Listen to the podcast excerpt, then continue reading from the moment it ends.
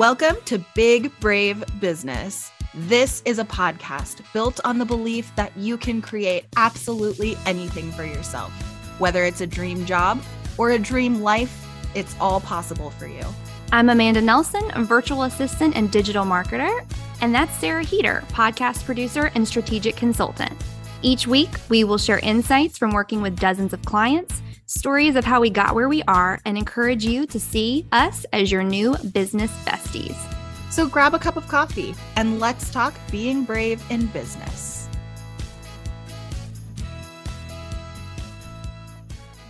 Welcome to episode two, Amanda. We're back. How are you? I mean, I'm still good. We're recording this at the same time as episode one, and it's coming out at the same time as episode one, but you might not be listening at the same time as episode one. So, Correct. you know, that's up to you. Thank you for being here. We're so glad that you're listening, and we're excited to expand a little bit on what we were talking about at one point in the previous episode. So, if you didn't listen to that, that's an introduction to us. Not only do you get to know us, you get to know our real talk about being big and brave in business. And so, if you want to know more about that, go check that out. Today, we're going to talk more about our best advice for someone who wants to work for themselves from home. And also, how do you know your side hustle should be your full time job? I love this topic.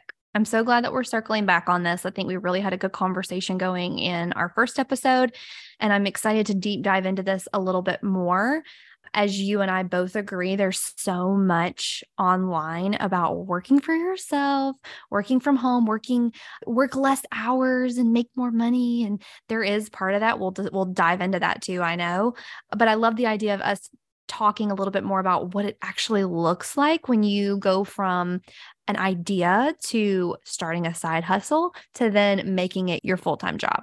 Yes. And if you listened to the previous episode, you know that for me, I didn't get to make that choice for myself. Yeah. It was made for me. So I want to know, Amanda, can you talk a little bit about how you knew? Because you did both at the same time, and then you chose to leave your full time job when you felt ready. How did you know when you were ready? That is an awesome question. Uh, I did work both corporate and for my side gig, my virtual assistant gig. I did both for about six months, uh, I was in a in a job that allowed me a lot of flexibility, so I could do both, and it was great. I loved the income. Uh, I loved the flexibility. It was great. I wanted to go all in. And I had this feeling inside that if I just stepped away from the corporate job and fully went into the idea of working for myself and working from home, that I could do it. And so to know that I was ready, I wanted to make sure, let's talk logistics first, right? I had to have enough clients to support the pay that I was currently making at my corporate job and then some. My goal was not to leave corporate and then just have a same paycheck just working from home. That to me was going to defeat the purpose and be taking a step back. Also, I needed to be able to cover things like benefits. And I had a great 401k program at my corporate job, and I had health insurance and all that kind of stuff. And so I had to factor in all of those things from a logistics standpoint. I'm a very practical person. So, all of those things, the romantic idea of being able to work from home and having that dream position never outweighed the logistics for me. I was constantly thinking to myself, how could I make this a full time thing, be able to support myself, and still be able to logistically live as an adult? And when I retire, have some money, right? so it was not just, I want to go work from home. I make as much money as I did at my corporate job at the time I did. It was, all right, let's prepare. So I knew I wanted to do this about six months in. I knew I loved it. I had a great group of clients who I was very proud of. I knew I needed to add more. So when I was ready to leave, I booked up as much work as possible. I took in referrals. I reached out to clients um, myself. I you know went and applied for virtual assistant gigs on multiple different platforms like I, I, booked my business up where i was so busy that it was ridiculous i still had my corporate job and when i was fully booked i said i'm doing this thing i'm doing it and i mentioned it in the last episode Sarah and I are not what we call woo woo people, but you'll also will hear us talk about things like karma and putting things out into the atmosphere and knowing that the universe will provide. So that is what I did. I said, I will know when it's time for me to leave. Literally within two months of me telling, saying to my husband, when it's time, I'll know it's time. The door opened up. There ended up being a change in the management staff at my company. And I was like, this is the moment. This is the time. The old management company that was so supportive of me is leaving. I'm getting the heck out of there. And that's what I did. And I jumped knowing that I had prepared myself as best as possible and that I could continue to get more business. So, yeah. long story short, make sure logistically you've got yourself taken care of from can I support myself financially, but also do I have my benefits lined up in a, in a reasonable place? And then jump, do it. And that's how I knew I was just, yeah. this is the time. I think that is a really inspiring story and i think it's so nice to hear the the reverse because you got to be so organized and methodical yeah. about your transition and for me it was i was reeling from losing my job from getting laid off and i am an Enneagram 3. So, if you are familiar with the Enneagram, I define myself by my accomplishments and I mm-hmm. really define myself by the work that I do and the value that I bring. And getting laid off was a huge it's a, a, huge personal hit for anybody it's not like a contest mm-hmm. but right especially when that is how you define your value as a human that was a really big emotional blow and so you might be thinking that sounds like a horrible time to try to start a business. but honestly, the way I felt is the idea of putting my best foot forward, walking into some fancy, smancy office building and putting my best foot forward in an interview. And then if I even got through the interview part and I got another job, then having to put my best foot forward as I get acclimated, meeting all the new people, getting to know the new role. I worked in leadership. And so you also have to be able to put your best foot forward as a, a people manager and a logistics and operations manager. And so, like, the idea of doing that, I was so emotionally and mentally exhausted.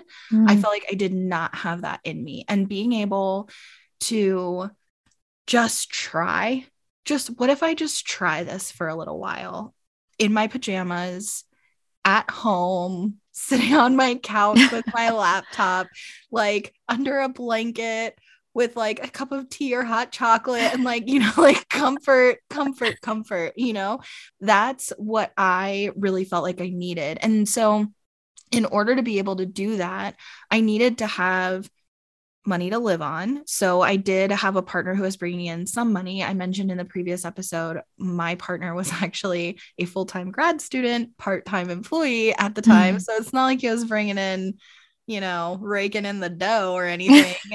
um, and benefits definitely were also something that had to be considered. For me and this definitely also depends on the state that you're in. If you're in the US at all actually if you're in another country I like literally do not even know. Probably if you're listening to this and you live in another state maybe or another country maybe you're even lucky enough to just you know have healthcare. What a what a wild I mean could, what a world. In the state that I'm in, I was fortunate enough that if you're starting at zero, there are benefits available to you from the state.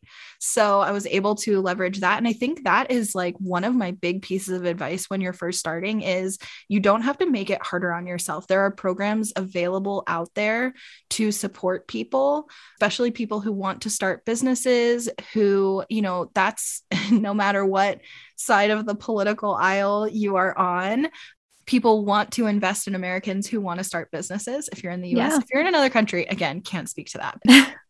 That's definitely true as far as like that hardworking, let's start a business vibe is pretty much palatable no matter where you live or what political party is predominant in your area. And so there's stuff out there to support you when it comes to benefits, when it comes to business loans or grants, when it comes to um, business offices that will help you make a business plan or whatever.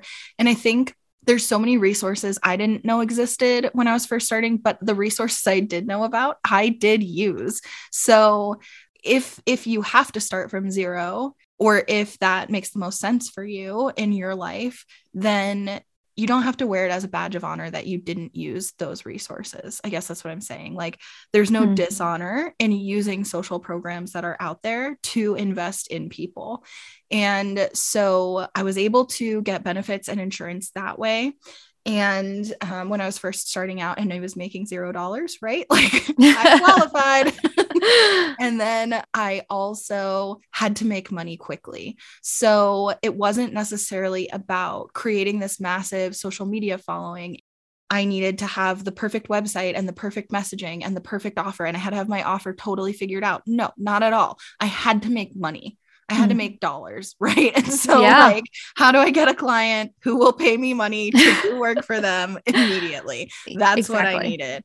And so, that's really how I ran my business at the beginning. Then it grew, and I figured out my messaging and I figured out my core values. And my website is still a mess, but it doesn't matter. It doesn't matter, right? Like, those things. And, and I think this kind of leads me into best and worst advice you've gotten as an entrepreneur, but like, those things for me my partner Eric really helps me with when I feel paralyzed by a lot of obstacles. Like, let's make a list and then let's chip away at them.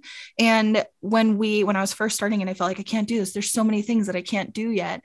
He and I made a list and I was like, I, I don't have a website. And it's like, okay, well, what would it take to just get something on the internet? dot com that when people search for you they can find it right so that at least you have a website right and it doesn't have to be the perfect website companies redesign their websites literally all the time. It's totally literally fine. all the time. Exactly. What about naming my business? That was another huge obstacle. Like, what about what do I name it? And it was like, you know what? What if I just go by my name? I'm just going to work as Sarah Heeter and I forget trying to think of a name because I need to make money right away. And so it doesn't matter. It doesn't matter. I can always come up with a business name later. And uh, I already have my name. yeah. sick of my name. So I'm just going to do it that way. And yes, it's not SEO friendly. Nobody's searching for Sarah Heeter. Like, I get that you just it doesn't have to be perfect it just has to get started so i think that's like the best advice and the worst advice the worst advice is people i always hear like these really huge seven and eight figure entrepreneurs say the first thing I would do is get an Instagram following. Well, that's nice. I built a multiple six figure business with less than a thousand Instagram followers. So you know what?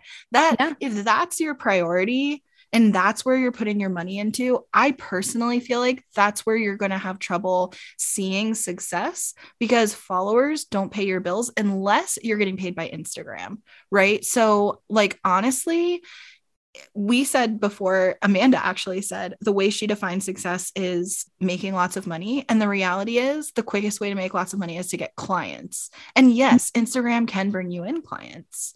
But if you need to make money because, and I always say this, and I, it sounds so like, wow, let's go to the gym. But like, if if rent is due on the first, you got to make rent. Like you got to do what you got to do. Money.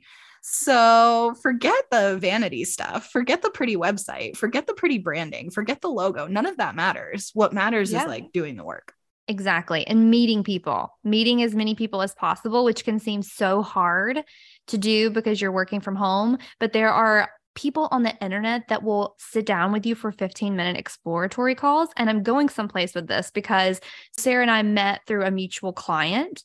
And the first thing that you told me was you Instagram stalked me, and there was nothing about virtual assisting on my Instagram.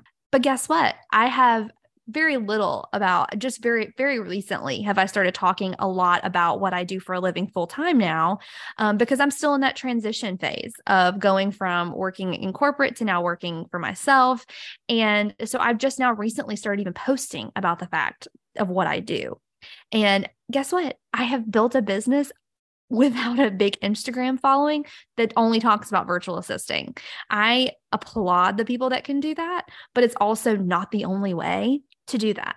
I also want to circle back and say, you are incredible for stepping out and doing what you did with such little financial support at the time that you had. That's where I think is something that you don't get enough credit for because oh, thanks. When, yeah, when I left my job, I was very fortunate that my husband was working. He's 10 years older than I am and had a really great job. He had actually gone through that the place that I'm at now because we are we are you know a little bit different in age. He had already gone through that phase of his 30s of trying to figure out what the hell he wants to do with his life. You know, um, he, his goal. He and I both are very um, it matters to us what we make. It's our goal. Uh, we have a financial goal as a couple that we work towards every year. And so it was very important to him that he found a job that he felt very fulfilled in, both financially, but also in the work. He had already done all that, right? So he was very secure in his job. I would have had somebody to pay the bills had I not been able to. The pressure that I put on myself was really the what fueled me was to prove not only could I do this as a job, but I could do it as a job and make more money than I was doing at my corporate job, right? You did not have that. And so for you to be able to do that and create the business that you have and because I work in your business, I know your success, incredible. First of all, that's awesome. Thank um you. yeah, totally. To your point though about best and worst advice that I've ever been given, I think I think to me the best advice I have ever received was, and this is going to sound so cornball, but we're going to lean into it together because I'm going to say it. Okay. Um, the best advice I've ever been given is just to believe in your own abilities and know that you can teach yourself anything you want to learn. So, if you want to start a digital marketing business, if you want to do social media management, you can educate yourself. There is nothing that you cannot learn from a Google search. Now, experience is a whole thing altogether, but abilities and things that you can put on your resume as you know as talents that you have are only a Google away. And so, learning things like video editing to be able to do commercials or taking a copywriting class, it is literally a Google search away. The best advice I ever received was if you want to up your offer, if you want to be able to charge more money, offer more, offer more. You can't just come into your field. This is me speaking specifically to what I do as virtual assistant. You can't walk into a field and say, well, all I want to do is manage calendars. Okay, that's great. But you're also not going to have the ability to upsell, to do anything else to make more money. The biggest advice I could give someone is always be learning, always be looking for new talents, always be looking for something that you can add to your portfolio. What can you do? You know, and when you get ready to leave, whatever your full time job is, and you want to do something different as your side hustle, leave with a full quiver in your arrows of arrows of things that you can do. That's the worst analogy I've ever given, but you know what I'm trying to say. Have as many talents it. as you possibly can. It's very important. Okay. My husband's a hunter, and I guess I'm just leaning into that today. But that is one of my best advice. The worst advice I can ever give someone is to not be adaptable. The worst thing that you can do is go into a situation and think you are the smartest person in the room and that you're not going to have to change your point of view, that you're not going to have to change the way you perceive something. It is 100% adaptability is the greatest gift that I think anybody can have as a personality trait is just to be able to go into a room and be open to whoever's in the room. Some of my greatest networking has happened because I was willing to be open minded to meet anybody, to talk to anybody and i am a introvert extrovert.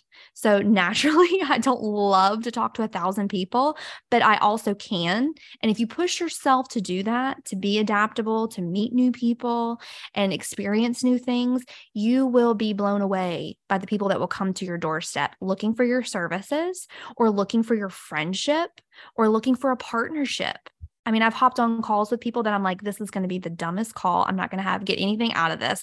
And I end up working with them on mutual clients.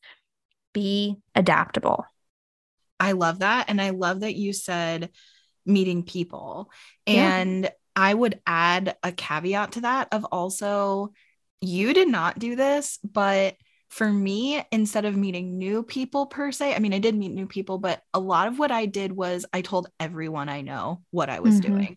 I told everyone what I was doing. Hey, I'm going, I, I am going full time on helping people launch, uh, grow, and monetize podcasts. And I just started just telling people, and and everybody either needs what you offer or they know someone who does. So yeah. the more people that you tell, even the person cutting my hair, you know, I would tell them, what I was doing that I had I had started this business, this is what I was doing. And I got so many referrals from that in my first year of business. And I still my business is built almost completely on referrals. Mm-hmm. and um but that's how it started is that i just needed and i told people i already know because they were already either stakeholders in my success or they already had worked with me in some capacity and knew that i was good for my word knew that i was trustworthy knew that i was talented knew that i was smart knew that i was reliable knew that i was honest right? And so telling those people who have that impression of me and who i know feel that way they feel good referring people to me, even if they don't know anything about podcasting. So, yeah, that was like, that's my little caveat. So, I want to know, Amanda, what would you do differently if you could when it comes to your transition from corporate to running your own business? This is a great question. I think I left my job in the best position that I could. I'm naturally a planner. So I had planned everything out to the nth degree. The biggest thing that I would do differently is remove all expectations of what it's going to be like. I laugh when I think of all the things I told my husband Drew when when I was started working from home or I was trying to transition to work from home. I remember telling him, "Oh, it would be so wonderful. I could go work from a coffee shop, I could work on the road." All that is very true. And I put so much pressure on myself to not be sitting at home. Like I almost felt guilty that I had gotten this position that I had worked for and dreamt for, I felt guilty about sitting at home in my pajamas all day and making money. I kept telling myself, you got to get up. You need to work out or you need to, you know, put your full face of makeup on and get mm-hmm. dressed and get out the door. Right. Mm-hmm. And I did that for about two weeks when I first started working from home. I beat myself up so badly if I didn't do it. And it was that whole mentality of our culture tells us you got to get up, you got to go to work which is also like my family's motto. Got to get up. You got to go to work. And when you work from home, it's I stumble out of bed. I'm still in my pajamas. I come sit at my desk. I which also I will add, um, Sarah knows this. I do not have an office in my home. When we bought our home, we did not know that I was going to go full time working from home. So I work in, again, I'm very fortunate that it's just me and my husband and he doesn't care, but I work at our dining table.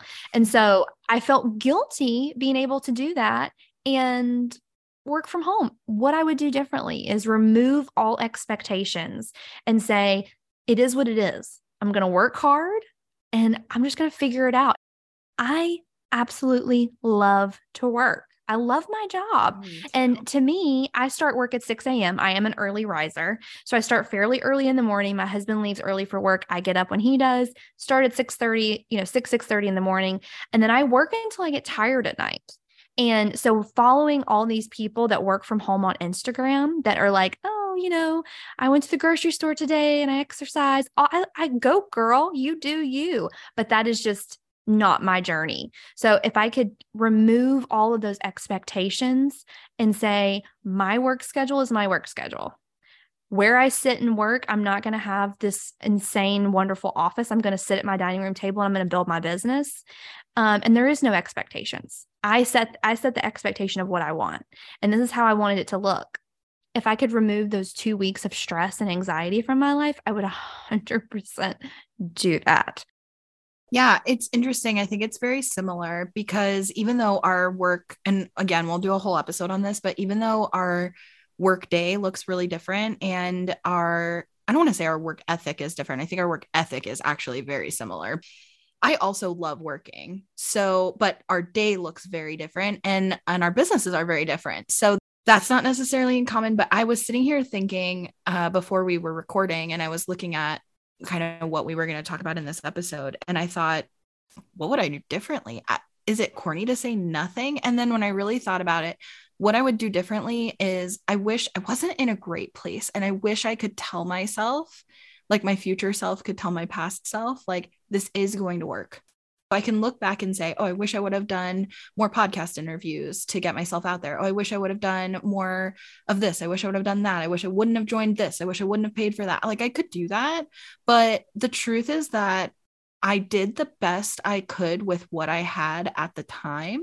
Yeah. And I really did love every step of the way. So could I have made more money faster if I knew then what I know now? Or could I at least have pocketed more money? Totally, for sure. And also, it's been fun. It's been a fun ride and I am happy with it. And I am so thrilled with how far I've come. And I'm so thrilled with what is coming in the next year, the next three years, the next five years. I have so many ideas, so many plans, so many goals. And like, I'm just excited and happy. So I wish I could just tell the little sad Sarah who felt small and felt nervous and wanted to feel big. Like, your mm-hmm. time is coming. Have you seen that? It's old. That image of like it's like a kitten looking in a mirror and in the mirror reflection is a lion. I think I have seen this. Okay, it's visual like that you're giving inspirational posters or whatever. but um but I that's how I kind of have always felt is I felt like the kitten, but I I I knew there was an ability for me to be like a lion. Like I knew that was there. And I wish I could go back and tell my little kitten self, like, you're, yeah, your time is coming. Like, it's gonna work. Just keep going. It's gonna work. Because I think just that peace of mind would have like helped in the days that were hard. Yeah, that makes sense. Let me ask you a question. Okay. And you can tell me, Amanda, this is egotistical or know that you are alone in this thought. Okay. My question okay. for you is your entire life, have you ever felt like you are destined to do something incredible. Absolutely. Okay. Yes. See, I have met people before that were like, I never had that like gut feeling. And oh, I think absolutely. for me, it was, and I've always, I've told my husband this the whole time I've known him. I'm like, I am going to do something awesome. I don't know what it is. I don't know what it looks like. I don't know where I'll be, but I'm going to do something incredible and it's going to be great. And when I'm ready and I have all the tools I need, it'll, it'll come to me, you know, it'll do it. And to your point, talking to your younger self, I remember very very recently we're going to talk about our old jobs in another another episode but i will say i had a job as a personal assistant from the absolute pit of hell okay and i remember i had just met drew and uh, I was 27 years old. I was going through a major life change. And I found this job because it was with it was with a company, or I'll say this.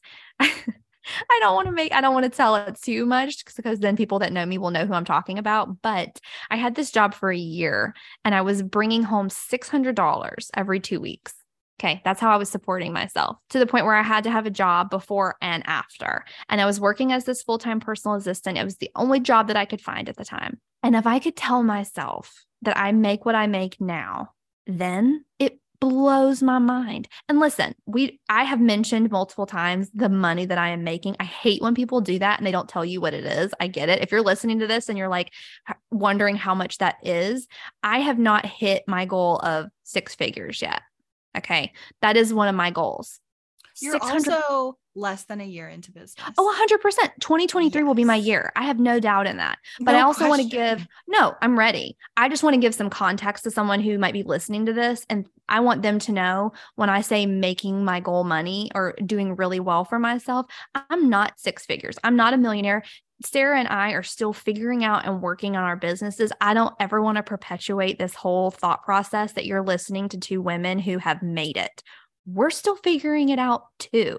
We're just really in love with our businesses. And I never want to to make anyone think that I have somehow hit this like huge milestone of I'm a millionaire. I am very much so in process. Okay. So, but in saying that, if I could look back at myself when I was walking someone's dog or, you know, getting berated while I was a personal assistant, making $600 every two weeks. Do you know how much rent is? And at the time, I was very much so on my own.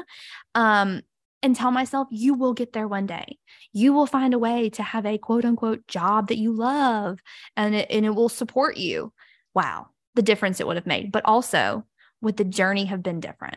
And I think that's what I hope people listening to, if you're yeah. in that place where you're like, I think I have an idea, or you're start you've already started your business and you're just making, you know, you know, you have one client or you sell one product a month, whatever it is, no matter how small it is, enjoy the time that you're in because yeah. one day with plenty of hard work and like putting all of yourself into your business, one day you're going to look back like Sarah and I are, and you're going to be like, I remember when I sold my first batch of cookies. I remember when I signed, signed my first client.